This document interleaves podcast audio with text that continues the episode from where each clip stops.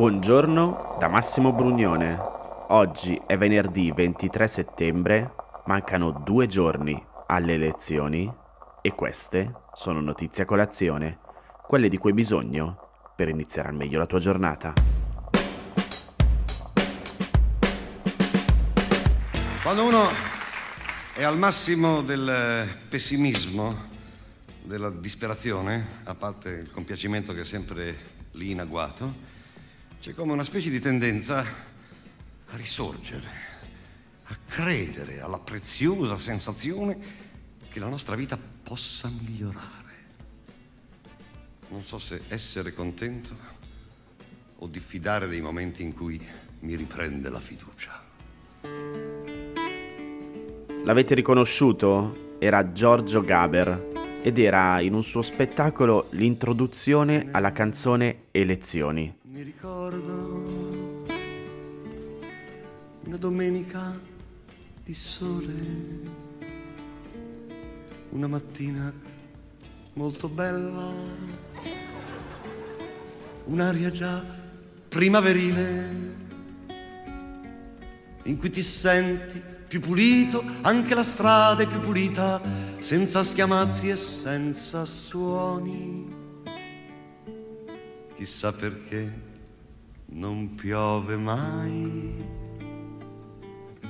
quando ci sono le elezioni. È l'ultima puntata prima del venticinque settembre e vorrei provare a darvi solo qualche spunto di riflessione prima del religioso giorno di silenzio, quello prima delle elezioni. Il Sole ventiquattro Ore ha fatto un pezzo abbastanza lungo ma che ci aiuta parecchio confrontando i temi principali. E sì, nella puntata di ieri vi ho detto come forse dobbiamo dare il dieci per cento del peso della nostra scelta ai programmi dei partiti e prediligere invece la storia personale dei leader e di quella dei partiti. Ricordarci cosa hanno fatto in passato per immaginare cosa faranno in futuro. Però, appunto, quel dieci per cento è bene conoscerlo. E allora, seguendo i temi in ordine di come li hanno scritti i giornalisti del Sole ventiquattro Ore, partiamo dal superbonus, perché il superbonus è uno dei nodi che ha rallentato il via libera al decreto aiuti bis al Senato e al di là della soluzione di compromesso trovata sulla responsabilità in solido nella cessione dei crediti dei bonus edilizi e superbonus che si configura solo se il concorso nella violazione avviene con dolo o colpa grave, è stato oggetto di scontro in campagna elettorale. Il Movimento cinque Stelle, sponsor della misura, punta a stabilizzare l'innovativo meccanismo. Dal lato opposto, per il terzo polo, il superbonus deve essere abolito, visto che alla fine spenderemo quarantacinque miliardi quando servono a sanità e scuola. Il centrodestra non boccia la misura, ma chiede modifiche, con sfumature diverse. Il programma del centrodestra unito e di Fratelli d'Italia in particolare da una parte parla di salvaguardia della situazione in essere e dall'altra di riordino e armonizzazione degli incentivi destinati alla riqualificazione, alla messa in sicurezza e all'efficientamento energetico degli immobili pubblici e privati. Forza Italia parla di razionalizzazione e semplificazione della normativa sugli incentivi edilizi, sull'efficientamento energetico e sul sisma bonus, rendendola strutturale.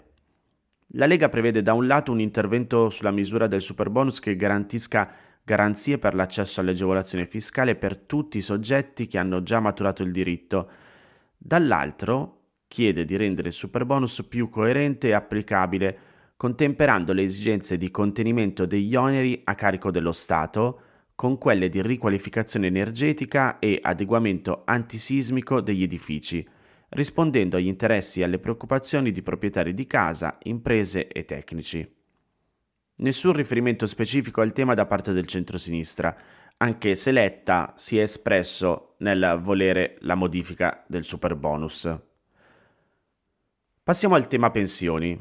Il centrodestra nel suo programma comune parte da un assunto di fondo, la necessità dell'innalzamento delle pensioni minime.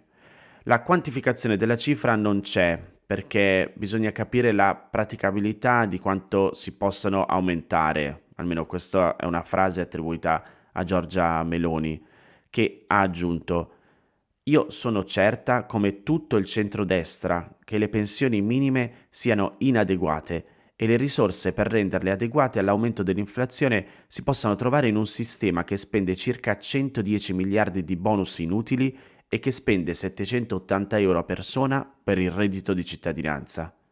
Chi nel centrodestra propone già delle cifre è Forza Italia, con l'aumento delle pensioni minime ed invalidità a mille euro al mese per tredici mensilità. La Lega propone una profonda revisione pensionistica in Italia. L'obiettivo è superare la legge Fornero con quota quarantuno, cioè i lavoratori raggiungono il diritto alla pensione anticipata di anzianità con quarantuno anni di contributi.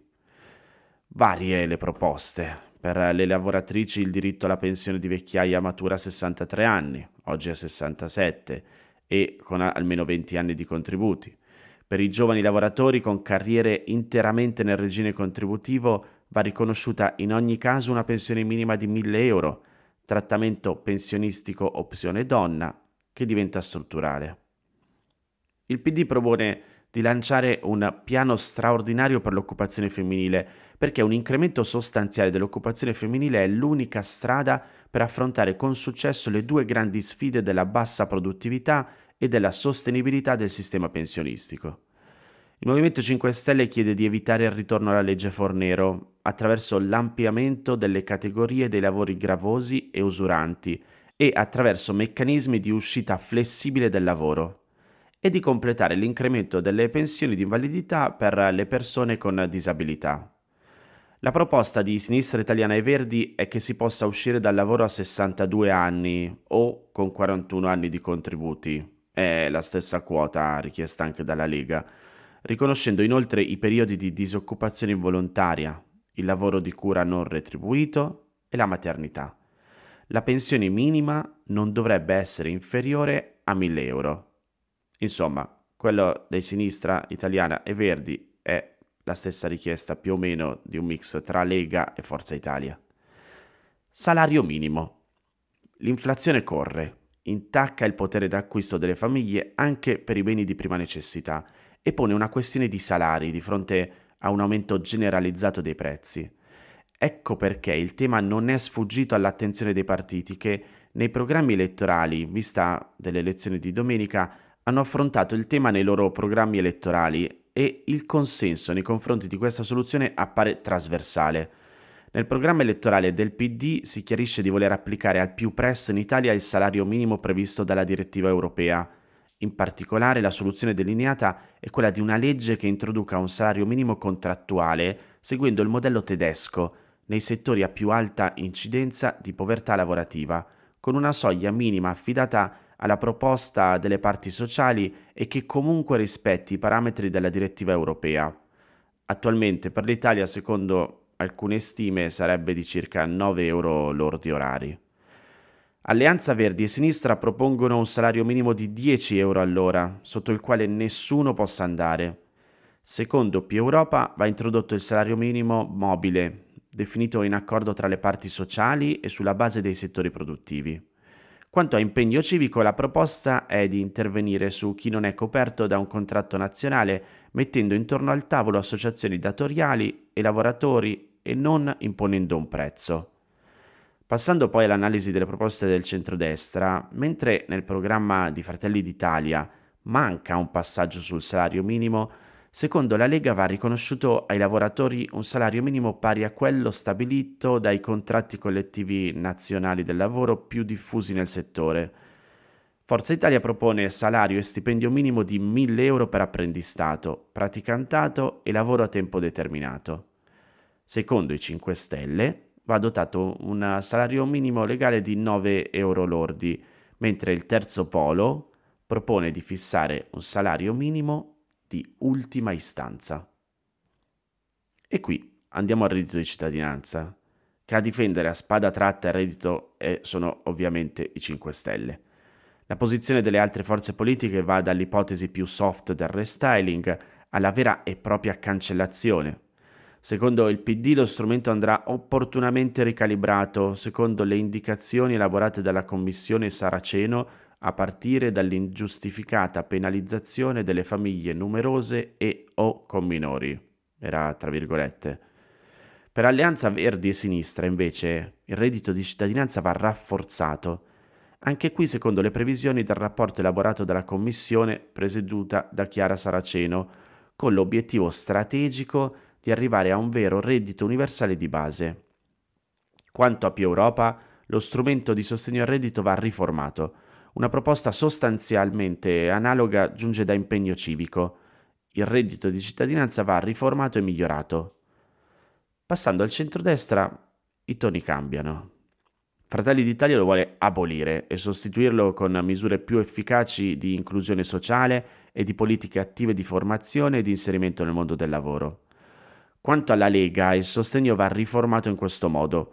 Per i precettori inidonei al lavoro va mantenuto il sostegno al reddito, rivedendo i criteri di accesso e la scala di equivalenza, dando maggior peso al quoziente familiare, rimodulando gli importi in funzione delle differenti soglie di povertà assoluta e quindi del potere d'acquisto registrate sul territorio nazionale.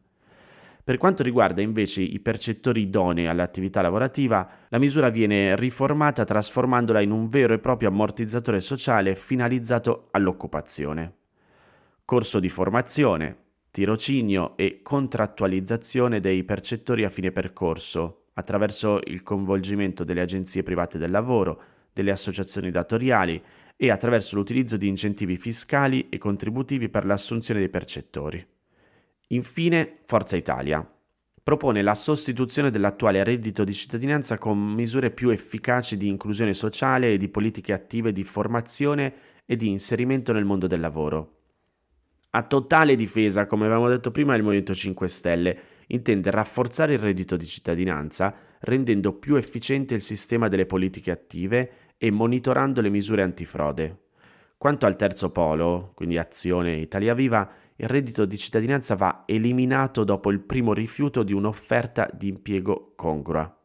Deve poi esserci un limite temporale di due anni per trovare un'occupazione, dopodiché l'importo dell'assegno deve essere ridotto di almeno un terzo e il beneficiario va preso in carico dai servizi sociali del comune. Passiamo all'energia. Per far fronte all'emergenza energetica, nel suo programma comune il centrodestra è favorevole al tetto sul prezzo del gas a livello europeo, ma non a quello esclusivamente nazionale, come invece il Partito Democratico, e punta sul ricorso alla produzione energetica attraverso la creazione di impianti di ultima generazione senza veti e preconcetti, valutando anche il ricorso al nucleare pulito e sicuro. Promuovere nell'Unione Europea un price cap a tutto il gas importato per ridurre anche il costo dell'energia elettrica è la posizione di Azione Italia Viva. Il Movimento cinque Stelle rivendica di aver sottolineato per primo in Italia la necessità di raggiungere un accordo europeo sul tetto del prezzo del gas, perché, leggo tra virgolette, è evidente che l'indicizzazione del prezzo al T T F olandese è in preda a meccanismi speculativi. Diversificazione delle fonti energetiche attraverso la realizzazione di nuove infrastrutture strategiche come rigassificatori è invece la soluzione per Fratelli d'Italia. La Lega punta sullo sfruttamento e potenziamento delle capacità dei rigassificatori esistenti e all'installazione di due rigassificatori flottanti, Piombino e Ravenna. Anche per il Partito Democratico il ricorso ai rigassificatori è necessario, ma a condizione che costituiscano soluzioni ponte, rimanendo attivi pochi anni e che possano essere smobilitati ben prima del duemilacinquanta per non interrompere la prospettiva della transizione ecologica. Per il P D i territori dove verranno installati nuovi impianti dovranno essere, leggo tra virgolette, coinvolti nelle decisioni e adeguatamente compensati per l'impatto economico e sociale attraverso l'istituzione di un fondo ad hoc. Più critico il Movimento cinque Stelle, perché per il leader Giuseppe Conte, di fronte alla forte indipendenza dal gas russo, le navi galleggianti sono la soluzione migliore, sono una soluzione per definizione temporanea, ma come la riattivazione di vecchie centrali a carbone segnano un brusco ritorno al passato senza nessuna visione aperta al futuro. Per i cinque Stelle si devono limitare ulteriormente eventuali nuove trivellazioni sul territorio italiano. Per Azione Italia Viva, il terzo polo di Carlo Calenda e Matteo Renzi, nel breve periodo occorre completare con procedure straordinarie la costruzione di due rigassificatori galleggianti che consentano l'importazione di gas naturale liquefatto in sostituzione di quello russo. Ora passiamo all'ambiente. In tema di gestione dei rifiuti, se per la Lega va previsto un piano di distribuzione sul territorio di termovalorizzatori ad alta efficienza energetica, in modo da soddisfare il fabbisogno locale e concorrente alla produzione di energia e teleriscaldamento, la diversificazione delle fonti energetiche attraverso la realizzazione di nuove infrastrutture strategiche come i rigassificatori è anche la soluzione indicata da Fratelli d'Italia. Dobbiamo orientare l'intero sistema produttivo verso l'economia circolare. Ho letto, tra virgolette, quella che è la linea in materia ambientale seguita dal Movimento cinque Stelle, che si è battuto contro il progetto di un termovalorizzatore a Roma. Ve le ricordate le parole di Giuseppe Conte? Di fronte al problema dell'immondizia stiamo abbracciando un'illusione con il termovalorizzatore. Realizzare un impianto a Roma da seicento tonnellate per me è una follia. Chi farebbe vivere suo figlio vicino a un termovalorizzatore? Posizione contestata questa da Azione e Italia Viva, perché se da una parte è importante dare priorità alla strategia dell'Unione Europea per l'economia circolare che privilegia il recupero materico dei rifiuti, non si può pensare di volere un sistema a rifiuti zero senza avere un termovalorizzatore dove serve.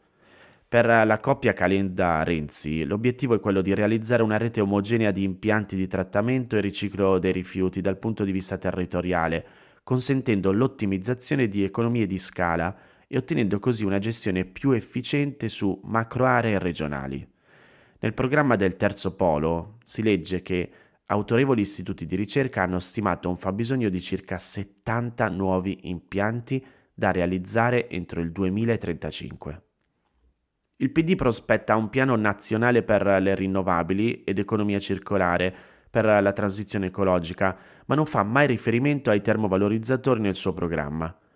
Parlando del termovalorizzatore voluto dalla Giunta di Roma, guidata da Roberto Gualtieri, Enrico Letta aveva detto che la norma è legata al Giubileo, con milioni di pellegrini che arrivano, quindi la scelta fatta, straordinaria ed eccezionale, è stata quella di fare un'eccezione, ed è giusto farla. La discussione sul futuro sarà su altri passaggi. I termovalorizzatori sono invece citati nel programma degli alleati Sinistra Italiana Verdi. Leggo tra virgolette, un piano nazionale per la gestione dei rifiuti deve considerare la termovalorizzazione solo come una soluzione di ultima istanza. E ora la flat tax. L'estensione della flat tax per le partite I V A fino a centomila euro di fatturati. Flat tax su incremento di reddito rispetto alle annualità precedenti, con la prospettiva di ulteriore ampliamento per famiglie e imprese, è il pilastro dell'offerta programmatica comune del centrodestra in materia fiscale. Più dettagli si trovano nei programmi dei singoli partiti della coalizione. In quello di Forza Italia e Lega ne vengono descritte le tre fasi. Estensione della flat tax alle partite I V A con fatturato fino a centomila euro, e flat tax su incrementi di reddito.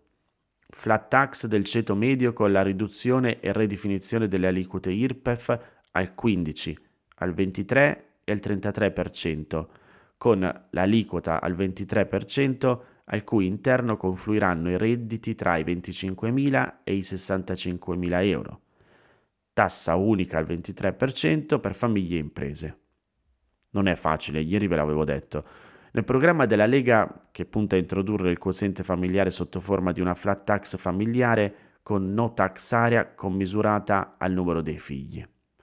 Per il P D, la flat tax proposta dal centrodestra è propaganda elettorale sulla pelle di chi ha meno. Sto leggendo tra virgolette. Dicono avvantaggiano solo i redditi più alti e sottraggono risorse per il welfare. I democratici puntano nella direzione opposta, attuando il principio costituzionale della progressività fiscale che permetta di abbassare le tasse sul lavoro, dare una mensilità in più a fine anno e attuare la rivoluzione digitale nel contrasto all'evasione fiscale. L'alleanza Sinistra e Verdi propone un'aliquota mobile, crescente sul modello tedesco, che arrivi al sessantacinque per cento per i redditi superiori ai dieci milioni di euro.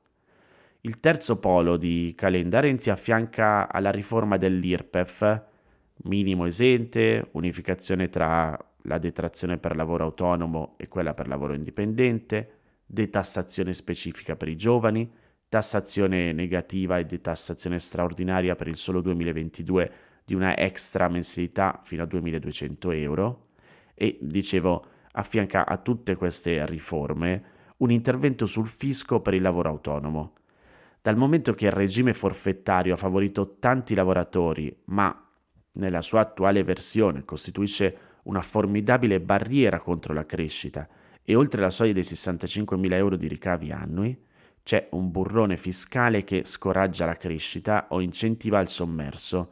Si propone allora per chi supera la soglia dei sessantacinquemila euro uno scivolo biennale di tassazione agevolata che accompagni gradualmente l'ingresso alla tassazione ordinaria I R P E F. Infine, le sanzioni contro la Russia. Dall'invasione dell'Ucraina, l'Unione Europea, in coordinamento con gli alleati, ha introdotto sei pacchetti di sanzioni contro la Russia, ha congelato beni e vietato il visto ad oligarchi e funzionari russi, imposto controlli sulle esportazioni, congelato beni della banca centrale, estromesso dal sistema internazionale dei pagamenti SWIFT la maggior parte delle banche russe, annunciando poi un divieto all'import della Russia di carbone e di petrolio. Da ultimo è stato aggiunto un nuovo divieto di importazione dell'oro russo, rafforzando i controlli sulle esportazioni di tecnologie avanzate. Nei programmi dei partiti non ci sono espliciti riferimenti alle sanzioni europee contro la Russia. Le posizioni si possono desumere dalle dichiarazioni dei leader. A esprimere riserve è stato solo il segretario della Lega, Matteo Salvini. Ricordate, ci prepariamo a vincere e governare per cinque anni. Vogliamo tenere le sanzioni? Benissimo, ma l'Europa copra le spese per famiglie e imprese. È un approccio abbastanza problematico quello di Salvini, ma l'ha ripetuto in diverse occasioni. E quello che dice è che dopo sei mesi le sanzioni sembrano più che mettere in ginocchio la Russia, mettere in ginocchio l'Italia e l'Europa. Comunque, rispetto alle parole di Salvini, sono nettamente contrari gli alleati del centrodestra, sia Fratelli d'Italia sia Forza Italia. Giorgia Meloni aveva fatto notare che se ci sfiliamo dei nostri alleati per l'Ucraina non cambia niente, ma per l'Italia sì, perché sarebbe a rischio la nostra credibilità a livello internazionale. E altrettanto chiaro era stato Antonio Tajani. Quella di Salvini, aveva detto, è un'opinione e se ne può discutere. Io credo che le sanzioni siano inevitabili e che dobbiamo continuare a infliggerle. Qualsiasi scelta di modifica della posizione non può che essere presa a livello europeo e di NATO. E il leader di Forza Italia Silvio Berlusconi aveva detto: io personalmente non posso scostarmi da quella che è la posizione del governo italiano, dell'Europa e di tutto l'Occidente, ma sono dispiaciuto e deluso. L'ex premier si è anche detto convinto che le sanzioni non danneggino Putin, che è assolutamente in grado di resistere. Dall'altra parte per il segretario del P D Enrico Letta non ci sono dubbi, le sanzioni contro la Russia funzionano, per cui occorre andare avanti con esse, anche se hanno un costo per le imprese e le famiglie italiane, che quindi vanno aiutate e protette.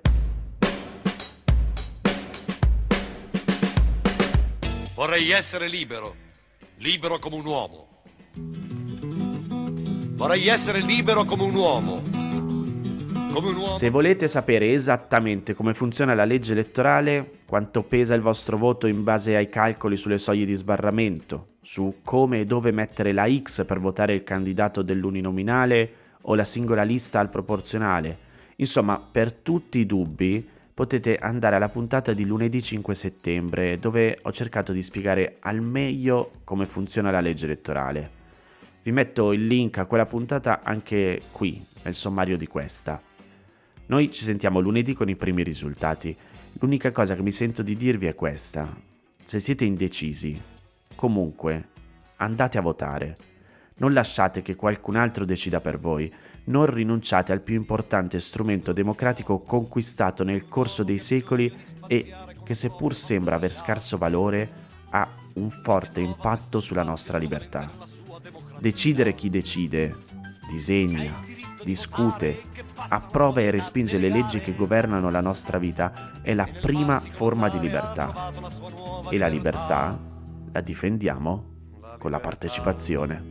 Non è star sopra un albero, non è neanche avere un'opinione. La libertà non è uno spazio libero, libertà è partecipazione. Queste erano le notizie a colazione di oggi. Se ti va di aiutarmi e sostenermi nella produzione di questo podcast, puoi farlo inviandomi un piccolo contributo dal sito w w w punto notiziacolazione punto it. Se ti sei perso alcune notizie puoi andare indietro e ascoltare anche quelle dei giorni scorsi, e se lo ritieni utile puoi condividere questo podcast inviandolo a qualche amico. È disponibile su tutte le piattaforme audio. Ricordati che se vuoi puoi iscriverti al canale Telegram di Notizie a Colazione per riceverle tutte le mattine direttamente sul tuo smartphone, oppure mandami il tuo numero di telefono alla email notizieacolazione chiocciola gmail punto com per riceverle via WhatsApp. Ti aspetto lunedì per iniziare insieme una nuova giornata. Un saluto da Massimo Brugnone.